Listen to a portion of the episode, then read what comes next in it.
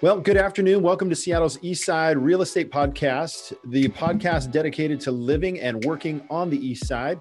It is Wednesday, February 3rd, 2021, and we are now live. So thanks for joining us. If you are joining us, if you pop over and you see what we're doing and you like it, Feel free to share it on Facebook, and any comments are welcome. Although, let's keep it positive, right? That's the idea.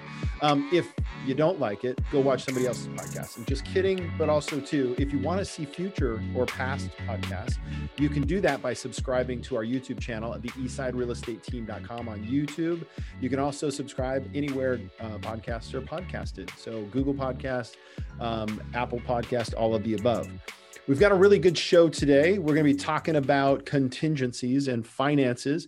And in that vein, we also have a special guest, Vanessa Leitenberger with Mindfully Smart Finance to discuss why you may need a financial coach in your corner, in your circle. But before we get to that, let's start with some real talk. Now, we are in a very competitive market. We've talked about that on past podcasts, how there are um, at a ridiculously low amount of inventory, great aggressive interest rates for long-term mortgages, and then um, a lot of buyers, a lot of folks that are looking to stop paying someone else's mortgage to stop renting. So it's created an environment that is very competitive. And today we're going to actually, I'm going to do a quick screen share. I want to share with you.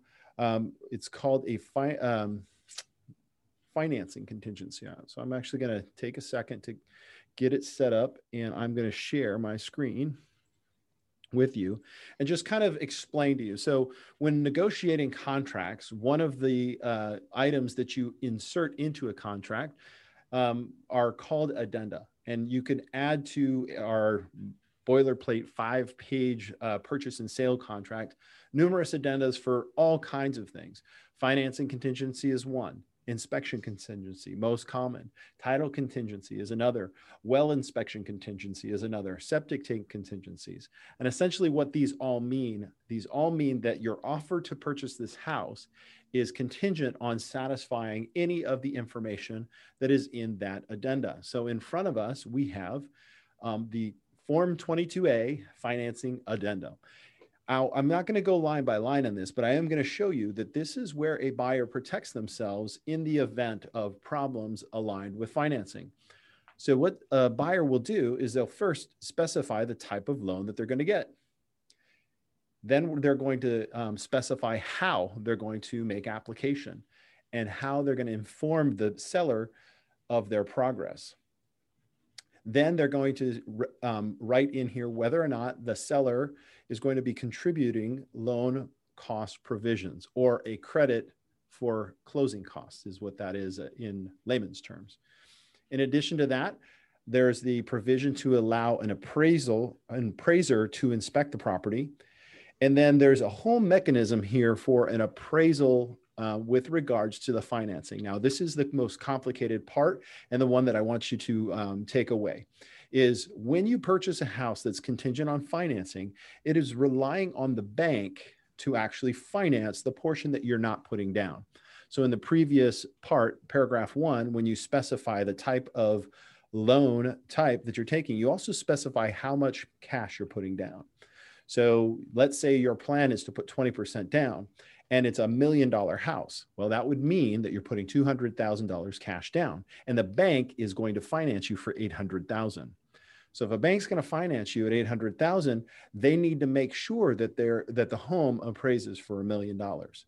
So they hire an independent agency and they that independent agency has a, a bank of appraisers that basically go out, appraise the home and send that valuation back.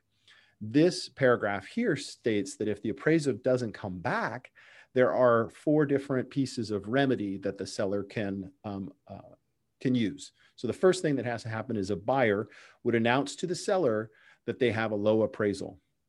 The four options that the seller has is A or one, reappraise, two, reduce the price, C, come to a compromise in price, or I guess four paragraph. I was doing letters and now mixing letters and numbers. I'm sorry, it's horrible. Bad, bad, Dan. Anyways, four is for the seller to uh, say, we just reject it outright. Now, many buyers would be concerned that they'd be losing their earnest money. But if they actually have this paragraph enacted in their transaction and this happens, it protects their earnest money. So that down payment that you put in earnest uh, er, in an escrow account to hold it, that if any of these things happen within these timelines, that earnest money comes back to them. So the let's say a seller says, you know what, we're going to go ahead and reduce the purchase price, but we're not going to reduce it all the way down to the say $950,000 then a buyer would have the choice to come up and meet them at that price and they would have to bring in an additional down payment funds in order to do that because the bank is only going to lend 80% value of the final appraised value so if the buyer chooses to do that the deal moves forward the contingency is satisfied if the buyer decides not to then the house can go back on the market the earnest money is returned to the buyer and and the uh, contract is dissolved i don't know if that's the right legal term but you get the idea. So, anyways, that is the uh, financing contingency. There are some other provisions in here. One is if it's a VA loan, the uh, VA has to provide um, uh, the certificate for the VA borrower needs to be there. And then this last paragraph is basically in the event that there's some kind of uh, lending rate change, it protects the borrower from um, what they call predatory lending practices. So, there are many more contingencies, um, and I will go over those in future podcasts. But I just wanted to review this. Now, here's the here's what you need to know: is financing contingency is one of the contingencies that are being um, waived in this competitive market. Now, there are different ways to waive it. You can waive it outright. You can essentially uh, waive a portion of it. You could actually add an additional down payment so that that problem with the appraisal is already solved. And here's why uh, I'm bringing this up is because we're having such aggressive appreciation, we're starting to see a lot of appraisals come in low because they can't keep up with the supply and demand issues. So if you're buying a home and you need to understand these contracts, you can reach out to the Eastside Real Estate team. We'll be happy to share with you some strategies to help you. And sellers know what you're getting into. So if you're signing a contract into mutual acceptance, know that there are some triggers here that may cause that house to fall out, and you don't want that to happen. It's bad for your um, it's bad for your transaction because you don't want a transaction to fall apart, and you need to know what levers are available to a buyer because if you lose that contract, you may not get the same price the next time you get you go back on that market. So, all right, so that is all I have to say. And if uh, if you would like any more information regarding your specific scenario, whether you're a buyer or seller, I'd be happy to talk to you. You can reach us at the eastsiderealestateteam.com or you can give us a call at 425 200 4093. That's 425 200 4093. That concludes our real talk for today. Like I said, if you're interested in this and other topics, you can find us on our um, YouTube channel. Um, just go to YouTube and search the Eastside Real Estate Team and our website under the Eastside Real Estate Team slash blog. All right. Thanks for listening. Now, up next, we are going to um, we're going to talk to Vanessa Leitenberger with Mindfully Smart Finance. But first, this episode of the Seattle's Eastside podcast is sponsored by the Sammamish Chamber of Commerce. Now, the Sammamish Chamber of Commerce has a reputation of being a friendly and welcoming uh, chamber. It's their provi- priority to promote all markets uh, for all of their members as business associates, and they find ideas and tools to help each other. There's a variety of business members who have the wisdom and knowledge you need. Join the chamber and add partners and associates to your business. You can contact Deb at deb at sammamishchamber.org. That's deb at sammamishchamber.org. You can also call her at 425 681 4910. Call now, and for more information, go to www.sammamishchamber.org. Now back to our show. So, you are watching the Seattle's Eastside Real Estate Podcast. I'm here with Vanessa um, Leitenberger of Mindly, Mindfully Smart Finance. We're going to discuss the importance of having a financial co- coach in your circle.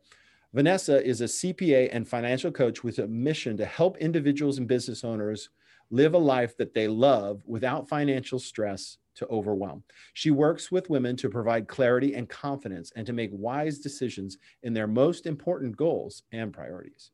Vanessa has worked in corporate accounting for over 10 years and received her CPA in 2016. She loves working with numbers and understands the story they tell. But it's even more so, she loves helping others find power in those numbers as well. Vanessa started Mindfully Smart Finance to encourage other women to other women to take control of their finances. She's created a community of women that have a safe space to discuss and ask questions about money free of judgment. As a financial coach, she empowers you to feel confident and knowledgeable about your finances by providing you with tools you need to set and reach your goals and plan for your future. Finance is not one size fits all, and receiving personalized guidance enables you to have a plan that fits your needs and desires. So, providing you with the necessary tools you need to achieve your dreams is her priority. Wow, that was a mouthful, Vanessa. Welcome to the show. Thank you. I'm excited to be here. All right. So let's start at the top. How did you get started in financial coaching? Yeah, so like you said, I am a CPA and I've worked in corporate accounting for the last decade. And I love accounting. Um, I love my job, but I found that I really like working with other people and seeing them and helping them achieve their financial goals. So I started out helping some family and friends, just sharing some of the information that I have and some of the tools that I've gained over time. And I found that there was really a need for this service. So, um, and I gained so much satisfaction out of watching them grow in their confidence and just feeling more secure in their finances. Um, so, and then I also went, so I went to a conference and um, it was a business conference of all entrepreneurs. And in that conference realized oh there's a lot of business owners that don't know their business financials. So i realized that having a business that helped people with their finances both personally and in their small businesses is a really big need. I really like doing both. So um, my company does have two pieces um, where i help on the personal side finance side and the business finance side. So how do you see financial coaching being different than say a financial advisor yeah, so I get that question a lot because um, some of the things that I help people with is very similar, but there are some very big differences. For one, I am not licensed to sell investments or insurance, and I never take control of your money or provide specific investment advice. So my product is my service and using my knowledge and experience to help my clients gain financial peace.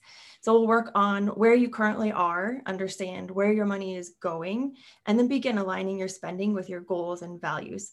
I'm huge on intentional spending and just kind of being more aware of where your money is going and then ma- ensuring that you're matching up your spending with what is truly important to you and the things that make you happy.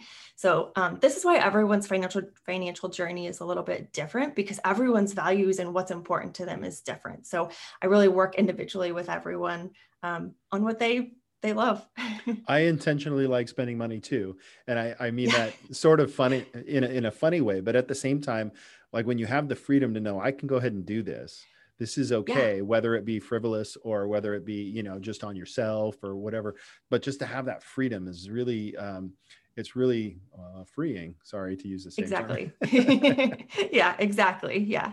That's excellent. So what do you uh, see are the benefits to working with a coach so the benefits include obviously all of the tools and the financial knowledge that you're going to gain, but also the accountability and the um, sort of the the huge a big part of it is the one-on-one individual goals and like journey. Like i'm going to be able to work with you on what is important to you.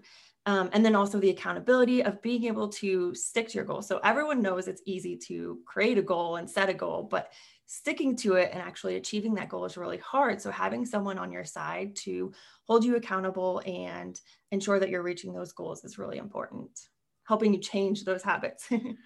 well, and I would say as a, a, proponent of coaching, because I do believe that, you know, even the greatest athletes get, get coached, you know, I myself yeah. have a, have a coach. It's really important to have somebody see it from the outside and, and a lot of these financial uh, or things that we struggle with about finances are similar right so it goes across yeah. the so it's like you can you can kind of try and figure your way out of the paper bag or you can have somebody who says who's helped many get out of the paper bag um, efficiently um, give you that that perspective right yeah yeah exactly Okay. So um, I'd love for you to share with me, and I, I, I go a little off script sometimes, but I'd love for you to share with me what is like your your favorite success story of helping someone. That's a good one. Um, so uh, like I said, I really enjoy being able to see everyone's confidence grow and have them feel like they are empowered. Um, but my favorite is working with worked with someone who came to me sort of not really even knowing if they had enough to get by on. And after working with them, you know, for the three months, they were putting money in, putting money away into savings. Um, and then they actually were able to buy a house. So to go awesome. from being like, I don't know if I can pay my bills to buying a house is huge and so exciting. That's super rewarding. Great story. Yeah. And it fits right in with what we do here. That's awesome. Exactly. it's um, a really so, big goal for a lot of people is being able to buy a home. It really is, and um, you know, from my end, I love to help people with that. You know, and and I think they are linked, right? Having that financial um, confidence to intentionally buy something and say, right. "Look, I did that. That was that yeah. was something that I, I put my mind to." It's really rewarding. That's great. Yeah. So, what are the type of clients that you work with? So the on the personal finance side, a lot of the people I work with are those that make decent money, but still still feel like um, they're a step behind and they're just not quite getting ahead. Um, just helping them get their arms around all of their money, where it's really going, and like I said, be more intentional with it. Um, and then on the business side, it's a lot of um, solopreneurs or those with like five employees or less. A lot of mm-hmm. times, the people that I've worked with, it's they've turned a hobby into a business. So this hobby that, and there's a lot of mindset shift in that because they see this as a hobby. They're doing this because it's fun and they enjoy it, and trying to shift that into okay, this is a business. You need to be making smart financial decisions so that you can continue to do this and not just lose money on it. Yeah, I've gone through an evolution. I've been doing real estate for 14 years and it started out right just as okay, I've got 1099, you know, and I'm going to do this to where I'm actually fully incorporated and now I'm actually watching budgets and and I see, you know, what how to get in alignment with budget. So I would say it, you know, from a business standpoint, it doesn't have to be all the way in, but also too, you you turn yourself into a real business when you have a budget. Like that's a whole different yeah. thing. That's and and i you know i hate to use the word budget but i mean when people look at p&l's they're like are we on budget for last year? That's a that is a business. Otherwise yeah. it's a hobby it's an entrepreneurial it's not the same thing. So um yep. and how how deep into that process do you go? Um with the small businesses? Yep. Yeah so i it kind of depends on the client what their business is and what their goals are. Um, some of them, it's just sort of helping them understand is this a valid business that I could make money off of? How much money would I need to bring in to be able to be profitable? Um, and then for others, it's like I'm an established business. I've been doing this for years, but I'm still not really sure that I'm making the best decisions to continue being in, in business. So um, a lot of those businesses have a tax preparer, they have a bookkeeper, but they don't have that CFO type role that big, you know, corporations and big businesses have. Excuse me. Um, so I kind of help just bring in that um, financial piece um, that they can have someone a little bit more to rely on. Um, they'll say, Oh, my CPA said this, or my bookkeeper told me this, but they don't really understand what that means. So now I can kind of interpret that and then say, Okay, you need to ask these questions, or, you know, I can ask them questions to be able to just be that kind of um, middleman. Vanessa, what are those pain points that businesses um, would recognize um, that they would need a financial coach for? Yeah, so a lot of the questions that I get are um, companies that someone who's in business but isn't making a profit and they want to be able to make a profit. So that's one thing. Mm-hmm. Um, another one is, am I charging enough? Oh. um, being able to help with pricing and understanding the actual ex- like the actual cost of your business. So taking a look at that. Um let's see. Those are the two big ones. And then and like kind of understanding like the buckets of how much should i be spending on my expenses? How much should i pay myself? How much should i be saving um, for you know reinvestment into my business Yeah, depending on the business, right? Some of them may be working from a cash flow issue, right, where they're just kind of yeah. going month over month. Where others are are saying, well, how many cash reserves should I be building, and then how do I, you know, how do I know when it's time to expand or add another employee, right? So so those those decisions, there, I don't know that there's a lot of guidebooks out there like when to make yeah. those smart financial decisions for for a small business. So I think that's really yeah. awesome.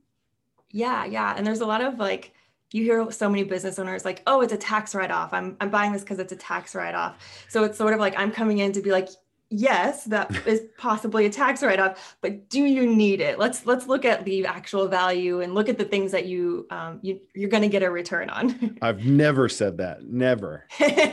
I'm sure not. I need it. I really need it. Okay, cool. Um, so then, lastly. Um, what additional resources or promotions do you offer any of our viewers that that are watching right now or later? Yeah so i've i um, i always offer a free consult to new clients. That way if they do have questions and they're like well i don't really know if i need a coach or want to like kind of dig into a little bit more of how i could help them or you know if they have questions i can answer them um, so I always do a free consult. Um, I also have a free budgeting tool that I can send. And I did also um, just recently, I have a tax prep checklist checklist for um, both individuals and um, you know touches on some business things that they should have. That way, when they go to their tax prepare, they're more prepared. awesome, awesome. So, so, what are the two things? A tax uh, preparation checklist, and what else? Um, and I also have a budget template. A budget with template. instructions. So yeah. Mm-hmm. Okay, excellent. So, how do our viewers get a hold of you? They can email me at Vanessa at mindfullysmartfinance.com um, or I'm on Instagram at Vanessa Linenberger. So, either way. All right. And that's Vanessa Linenberger. Uh, oh, I see this accountable.network. Is that, is that a, yes, yes. So I have my yeah, my mindfullysmartfinance.com website is under construction. Okay. So that long one is my uh my uh accountable.network slash Vanessa Linenberger website. Okay. Exactly. Well, uh, that's awesome. Uh, Vanessa, I want to thank you for coming on. I think that this is always the not so fun, sexy side of, of businesses and, and even small business or individuals, right? Is, is having somebody hold us accountable to finances. It feels wrong, but I'm here to tell you that I have somebody keeping me accountable. I'm looking at my numbers all the time. It's not fun, but I can tell you it actually has you you have this feeling of confidence when you can look at those numbers and and and this part is the part that's the most fun for me is when I can look at it and say, okay, so when I get there, that means that's that's achieving my goal break even and then this is my plus right? So i have a metric that i can look at. And um, you know to have somebody there on your side helping getting you there is super important. So um, thank you for coming on the show. Thank you. All right Next up, after uh, I don't know if we have, maybe we don't have a break. Let me just look. Nope, no break. But I do believe we're going to be welcoming our uh, our favorite favorite broker partner, Erica Mir. So I'm just letting her into the room here, so that she can uh, um, welcome in our Stump the Broker segment. Erica, are you there? Yes, I'm here, but in my headset's not working. okay, that's okay. What's your question for the day? Um, question is, a buyer is ready to buy pre-approved, but the friend is saying, no, don't buy now because the house market is going to crash. It's what they say. So I have my opinion based on what I read and I read. How about you? You want yeah. me mine first? What's that? Oh yeah. Well, you, you were welcome to hear your opinion. Yeah. What do you think? What would you tell them? So based on what I read and what I we learn, I would say buy right now for some reasons. Um, existing home sales, we hope the inventory is going to get better. Usually that happens in uh, spring that is coming. Uh, existing home sales are going up 9%, newly built 21%, and what is coming? Home price is going to go up between 3 to 8%. That is the prediction. Yeah, now that's a nationwide prediction. So, um, yeah. you know, I, would love to see more new homes being built in our area. Um, they just can't build them fast enough. but I think uh, what you what you say there, I mean, okay, it's easy to say buy now, right? We're in the business of of of doing that, and I think there are two reasons that people buy. One is in order to have a home to live in, and two is in order to see a nest egg appreciate, right? So those are two of the major reasons. Some nobody ever buys a home as an investment. Uh, that's not true. Investors will buy a home as an investment, but uh, what I mean by that is a homeowner that's moving into a home doesn't. You shouldn't look at it as an investment. So my question back to that buyer would be: What is your reason for buying a home? What is your motivation? Is it strictly investment? Because I can find you lots of investments in homes that will turn a profit, right? But we have to calculate that as an investor. However, if you're buying a home to live in, there's another factor, including the appreciation that you're talking about, and that is the place to live. You're going to need to live somewhere. You're either paying your mortgage or you're paying someone else's. But the major concern in this question is that there's a crash right around the corner. And I would definitely consider what may be coming as a correction in the market if if that could be believed but it's probably more likely to be a slowdown in the market than a crash. The reason why that is is the reason for our crash the, the one that was the most unprecedented in 2008 had everything to do with finances and it had nothing to do with the market. We are currently in a spot where it's about the market. The market is so hot because there is a lack of supply and because of this lack of supply, unless it changes overnight, you're going to be sitting there with this. So really it's it comes down to the motivation of the questioner. Do they plan on living in this house? Do they plan on spending 5 years in the home? If they if that's the case, then there's absolutely no reason to be concerned. Things may change, things may go up, they may go down. I bought my house in 2001. Um, I still live in that same home. So I saw the value go up and I saw it go down and I've seen it come back right? And we're better off now having lived there and and raising our children there. That's my story. Your story may be different. Yeah. so yeah and so we know here in washington we always have short inventory you know it's never enough. People just moving to washington it's more likely in washington area. And also i read about um, the how many days the house is going to be on the market. For washington they said 16 to 30 days i would say maybe 16 to 30 hours. Right.